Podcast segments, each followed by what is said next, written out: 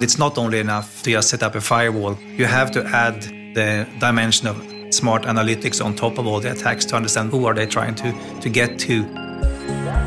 My name is Frances Manfield, and welcome to Inside Telstra Labs. Today, we're having a chat to our Chief Technology Officer, Håkan Eriksson, and we're looking at the biggest technology trends that are going to impact people and businesses in 2018. I think that you should always look at microservices as small uh, Lego pieces of, of software services that you can then build the service you want. Now, when you're picking up your daughter from school and all the other parents ask you what you actually do at Telstra, what is it that you tell them? Well, I tell them that I am uh, working on the, the future things with Telstra. Our job isn't to bring it into Telstra, maybe not this year or next year, but a few years down the track. So the big areas are around big data, Internet of Things, automation. Hmm. So, what is going to have the biggest impact on Australian businesses next year? Underpinning all these uh, five trends that we will talk about are uh, is the digitization that everybody is going through. You have to digitize your business for cost reasons, to serve your customers better, to just have the relevant data when you interact with people. So the digitization is sort of underpinning these sort of things that become more mainstream over next year. Hmm. And when you say digitize your business, is that relevant for everyone from you know the the fish and chip shop down the road to to Telstra and, and, and Google and Apple and those kinds of businesses? Yeah, I would say in, in various degrees. If you have a fish and chip shop, probably you still want to be able to have an EFTPOS, and, and maybe if you can to, to keep track of your customers, you maybe want to have a chance to welcome a repeat customer for, for various reasons in different ways. Even if it's somebody else in the store, they might be able to see somehow this is a customer that comes every Friday. So you would like to have this kind of information at your fingertips when you are running even a fish and chip shop. So you can sort of order ahead. You can get your yes, your fish and chips can be ready when you arrive. Yes, and not only that, sometimes it's just nice to be welcome when you come back as a repeat customer. Mm. Be welcome back. So if we talk about the trends um, specifically, I mean, the first one um, is cybersecurity. I mean, we've seen a lot in the news this year about big international cybersecurity issues. Is this just because everyone keeps making their password the word password? No, I think it's it's more than that. But I think the the tools are getting better and better on both sides of the fence, so to say. So the attacks gets more and more advanced. So and and the, the attacks get also almost organized. So you have to be a strong organization now to to to stand against that. Uh, and it's not only enough, and it hasn't been for a while, of course, to just set up a firewall because people will get through that firewall. So you have to add the the dimension of smart analytics on top of all the attacks to understand what are these kind of attacks, who are they trying to to get to, and if they're on the inside, then you will be able to track it down and just for some what pattern is this and, and, and close it down when it's in the inside. And this actually, to some extent, is a little bit counterintuitive, but it requires a few attacks to actually get that learning. So basically, put analytics into the, the cybercrime sort of resistance, and then that means that smaller companies might have difficulties to handle it. So that's why we, larger companies like sales, that can sell a sort of cybersecurity as a service. So we can learn that attacks, and then you can we can run that for somebody else that that needs to be protected from from all these attacks. And uh, Another part that comes into the play now when, when the, the new gold or the new asset you have is usually your data, then data becomes sort of a, a trading uh, commodity or not really a commodity yet that you want to. And, and that means that you will have to interact with your data with other people's data. And, and then you have to have mutual trust and in multi-party mutual trust. And you have then have to have some tools for that. And the tool that's been talked about for a long time there is blockchain and, and various types of, of that kind of ledgers that will also come into to play more, uh, we think, next year as a more of a mainstream in interacting with other players. So blockchain and, and big data analytics as a big tools that comes on top of just your normal firewalls. Mm. So you have to be attacked to learn how to not be attacked. Yes, I mean, if basically if you look at the old medieval wall, you had people come trying to get into your wall, and they come came disguised in all kinds of, of shapes and forms, and had all kinds of odd reasons why they had to come in. If you have seen them all, then you are much easier to turn the wrong bad guys away. That if the first time you see this disguised person coming with his obscure reason why he has to come in through the wall. Hmm. Isn't that hard? I mean, it's just surely there are bad guys out there constantly trying to think of the new way, right, that yeah. you haven't seen before. Um, and particularly for smaller businesses, you know, they can something different next year that they can do to sort of help help prevent that. Of course, there are tools sold that, that builds in these things, but I think you have to be more more up to date than that. So, I mean, that's what I said. When we we can offer that as a pro- product, basically cybersecurity as a service that we, we, we can run from from Telstra, for instance. They can pay us to attack them and, no, protect no, them. No, not that, but they, we, no, but no, I meant to smaller comp, smaller players to, to protect, so mm. to learn. Because even if you say there are the the, sort of the bad guys always comes up with new things. Yes, they are new, and then they are new for everybody. But usually they are a slight variant of something that's already been there, and the big players have seen those variants before. Blockchain for the general audience? I mean, I feel like blockchain is getting more attention now. Yes. Um, so is that is that relevant for businesses that beyond just just cybersecurity, or is that is that sort of where they'll see the most value? No, I think it's it's uh, it's value beyond cybersecurity because that yeah, basically just puts down a, a non-manipulative code over any kind of interactions you have done, so you cannot go back and change that afterwards. And there are tools. If it was only two, you and me having an interaction, you would see if I have manipulated it. But if there are many people, it will be more difficult. So then you basically you leave a, an un, unreversible track along every interaction that you know this has not been manipulated, which which of course then leads back into also other other business areas where you will like need to to, to track. So not only from a security point of view. But of course, it helps also in cybersecurity. A second trend is all about analytics yes. and, and particularly real time analytics and why that's important for business. So, beyond cybersecurity, what, what sort of impact do you think that's going to have? Again, real time analytics that will help you to optimize your business, but will also help you to give a better customer experience. And there are lots of analytics you have been able to do over the years on on data that is sort of historical data almost, or go through the, your data for the last month and you come to some kind of conclusion for your monthly report or, or whatever. But now, if, if you if you want to have uh, know exactly what has happened when you when you do something, then you want to have it more real time. And and I think that's what has happening now with with the tools that are coming with enough power. If you just look at a trivial example, if you have use uh, one of these navigation tools your, on your smartphone, when you want to go from place A to place B, there is usually it's colored uh, blue and yellow and red depending on the traffic. If that was what it was like five hours ago, it's not so interesting. It's more mm. interesting what it is right now, or maybe even more interesting if it could be what it will be in half an hour when you are actually going there. So that sort of real time data, real time analytics, giving you a better customer experience. And that can be used in, in, the example I just used, but it can also be used, of course, in retail to make sure that the shelves are stocked the right way and what, what kind of customers are coming now, and and for smart logistics, and also for us, we can see what what experience you have had on your mobile phone. So when you call Telstra on a, having a some experience that you want to come we can see okay yeah, yeah you had you had an outage three hour three minutes ago. You had a problem with your call because we can see because we have all that data right now, or we can see what happens. So we can give a better customer experience, and of course others can can do the same thing. Smart logistics, which you mentioned, can you tell me a bit more about that? The whole sort of supply chain. Yeah, and ideally, when if you go back into the Internet of Things and, and digitization, to get a lot of the things in Internet of Things will be sensors that are sort of giving data, and the purpose of having all the data is to be able to do analytics on the data. And the more in real time you can do it, the higher value it will have. So say that you have a, a truck going with some kind of, of food from one city to another city and something happens with the cooling for on that track. So you know now suddenly from that you realize, oh, if this is going to go on for a few hours, the, it will not damage the product, but at least the, the shelf time will go down. So mm. maybe you shouldn't go to that city. You know it at the other time that is very close by where you're just passing by.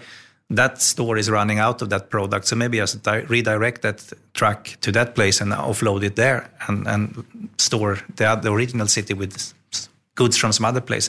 So all this sort of data from the logistics, from the store, will just help saving money, reduce waste, and, and also, of course, increase, increase the customer experience. Because now when you step into that store, you realize it still has four days left instead of had it gone to the original destination, it only would have had one day left when you bought Mm. it. So just massive efficiency Yeah. gains. Um, I mean, apart from just picturing people walking around looking at their devices all day, getting their real time data updates, I mean, it does sound like it's going to have a lot of benefits for businesses. Yeah, I think you once you have real time data of, of your own business, you will real, you, you are probably better than Telstra to to to understand what the benefits could be. But we can at least help provide it through through the connectivity networks and, and some of the platforms we have to to offer IoT services and so on, and provide that data. And then it's up to many of the businesses that will run on top of the connectivity and the IoT platform to understand how to best optimize their business on top of this. Our third trend, I want to admit, is the one I find most difficult to understand um, around the move towards containers and microservices. Services, yes. All right. So give me the give me the too long didn't read summary of containers and microservices. I think that we should always look at um, microservices as small uh, Lego pieces of, of software services that you can then um, build the service you want.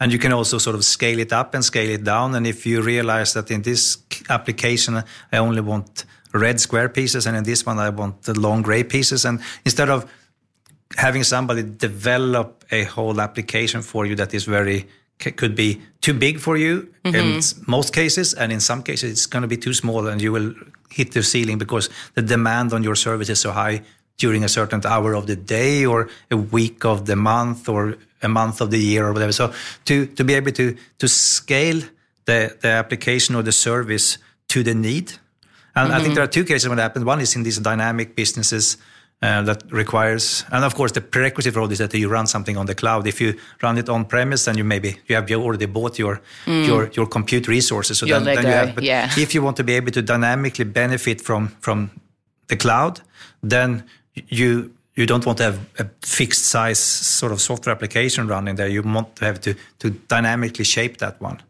and and that is where the microservices come in to do that. That's those small little Lego pieces where you basically build your application as you want.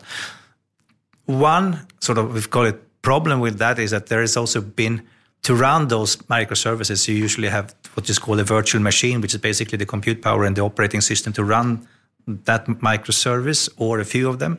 And that if you have many of those and small, you run, you consume, you build up a lot of virtual machines, which is mm. which also is, is unnecessary on on a real physical machine. So that is where the containers come in. So then you put one microservice in each in each container, but then those containers can run and share the operating system.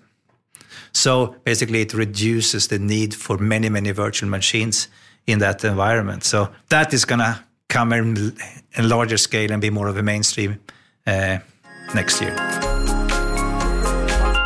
When you start talking about teams working together, um, and that's that's sort of our, our fourth trend, this this collaboration between teams. And I mean, I get too many emails. I'm sure you get more emails than me. Um, I think uh, the general consensus and hence the, the background of this trend is that emails kind of on the way out, right? And people complain about it a lot.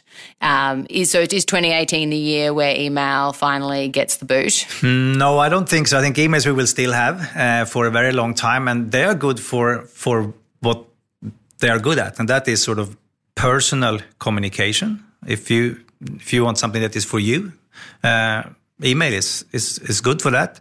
The the thing is that when we now start working more and more in this digitized world.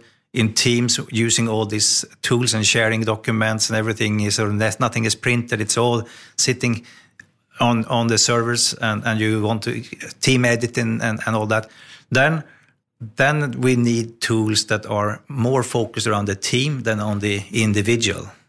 It is possible in email to create sort of group distribution lists and, and all that, but so, but it's it's still it's a little bit cumbersome and it's still uh, tailored around the individual. And if you are part of of you can also create email addresses for teams But then you, as you are, if you are part of many teams, you will have to log into all these either matters and see what's happening. So that becomes a bit cumbersome to do it the email way. So that's why new tools have come around that focuses on the team instead of the individual.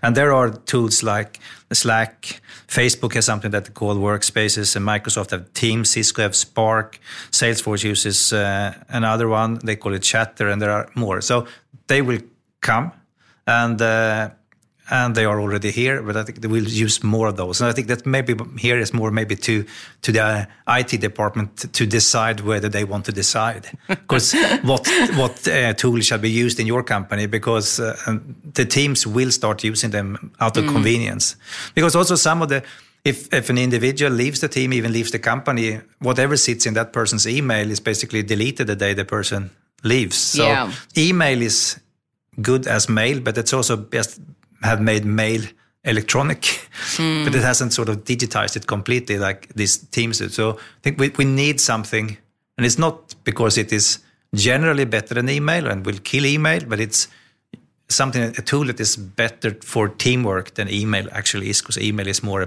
person to person correspondence, mm. like letters were from the beginning.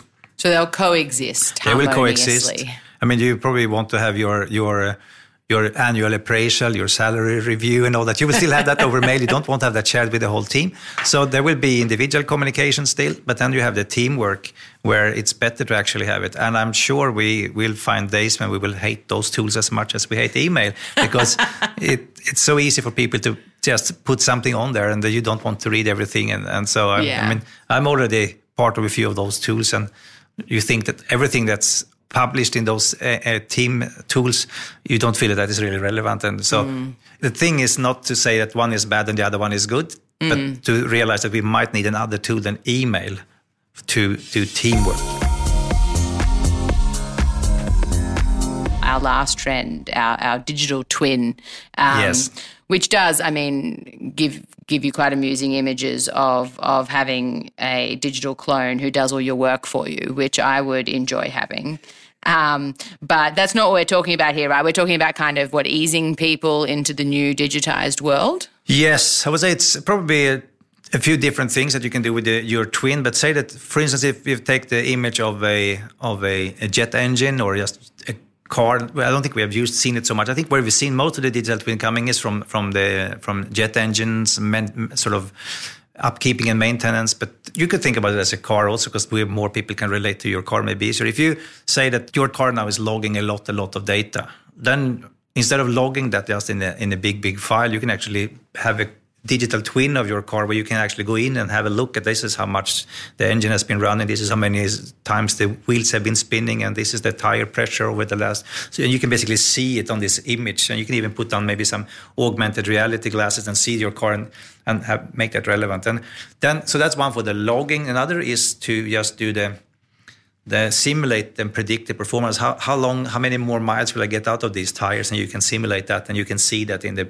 in that mm. picture. And and with this shape it is now, how how long will it take before I have to do the next service? And and and then if you have grown, so that's part of the logging and simulating, but it's also a way to visualize for, especially for your trained staff that has grown up then as car mechanics. Mm-hmm if there's a, you've repaired and fixed this part of the carburetor or whatever that day, you can actually see that on this digital twin. In 10 years, maybe nobody has been doing that that way anymore. So they will be equally happy to see it as a as a line item in an Excel sheet, carburetor fixed. But now, mm. if you're used to actually work on the two thing, the, the, just the image of it will also help in in mixing the, the old way of understanding the concept and the, and, and the maintenance with a new way of, of doing things. So I would say it's three things that comes with the digital twin. One is just for logging the data. One is to simulate and predict behaviors and performance. And the third way is the way to visualize it for for staff that are already trained on this thing of doing and a certain way of doing it. Mm-hmm. So you'll be able to see what's wrong with your car Yes, or or if I drive it in this way, you can even predict what's gonna go wrong with your car because you have logged all this data, so you have sort of a good sort of shape of in what or a picture of what shape is my car in, and then mm. you can simulate. Okay, now I'm gonna drive it like this, uh, uh, for this long, what will happen to it? That's sort of the simulation behavior part. And the third, if, if somebody who has has always been used to working on cars sort of hands-on, you can point at it together and say this part doesn't look right, or this one has been changed, or it should. So it's sort of a way to visualize, a way to simulate, and a way to log. Mm, great. Um, and I suppose when you get your car serviced, they'll actually be able to show you all of the things they've done. Yes, um, you won't exactly. just have to take their word for it. Yeah, exactly. Um, great. Okay, thank you. That's been really interesting. The five big trends that are going to impact businesses in 2018. So thank you so much. That's Håkan Eriksson, our Chief Technology Officer here at Telstra, the uh, chief of all of the tech lords who work here, whose job it is to know what's coming down the track. So thank you so much for joining us. Thank you. Technology is a massive part of everyone's lives, whether you run a business or, or you don't. Today, we've covered five of the most important technology trends that we think are going to impact businesses next year. And hopefully, whether you have a startup, you work at a small business, you're part of a big machine like us here at Telstra, you've learned something from our podcast today. Keep an eye out for our Consumer Trends podcast, which will be coming soon, where we're going to talk about the five big trends that are going to impact everyday lives next year. Also, if you're interested in the topic and you want to hear more uh, conversations with great business thinkers in the world, Subscribe to our Telstra Vantage Behind the Mic podcast series, which explores the personal side of some really smart people who have quirky approaches to running a business. Until next time, thanks for listening. I'm Frances Manfield, and this is Inside Telstra Labs.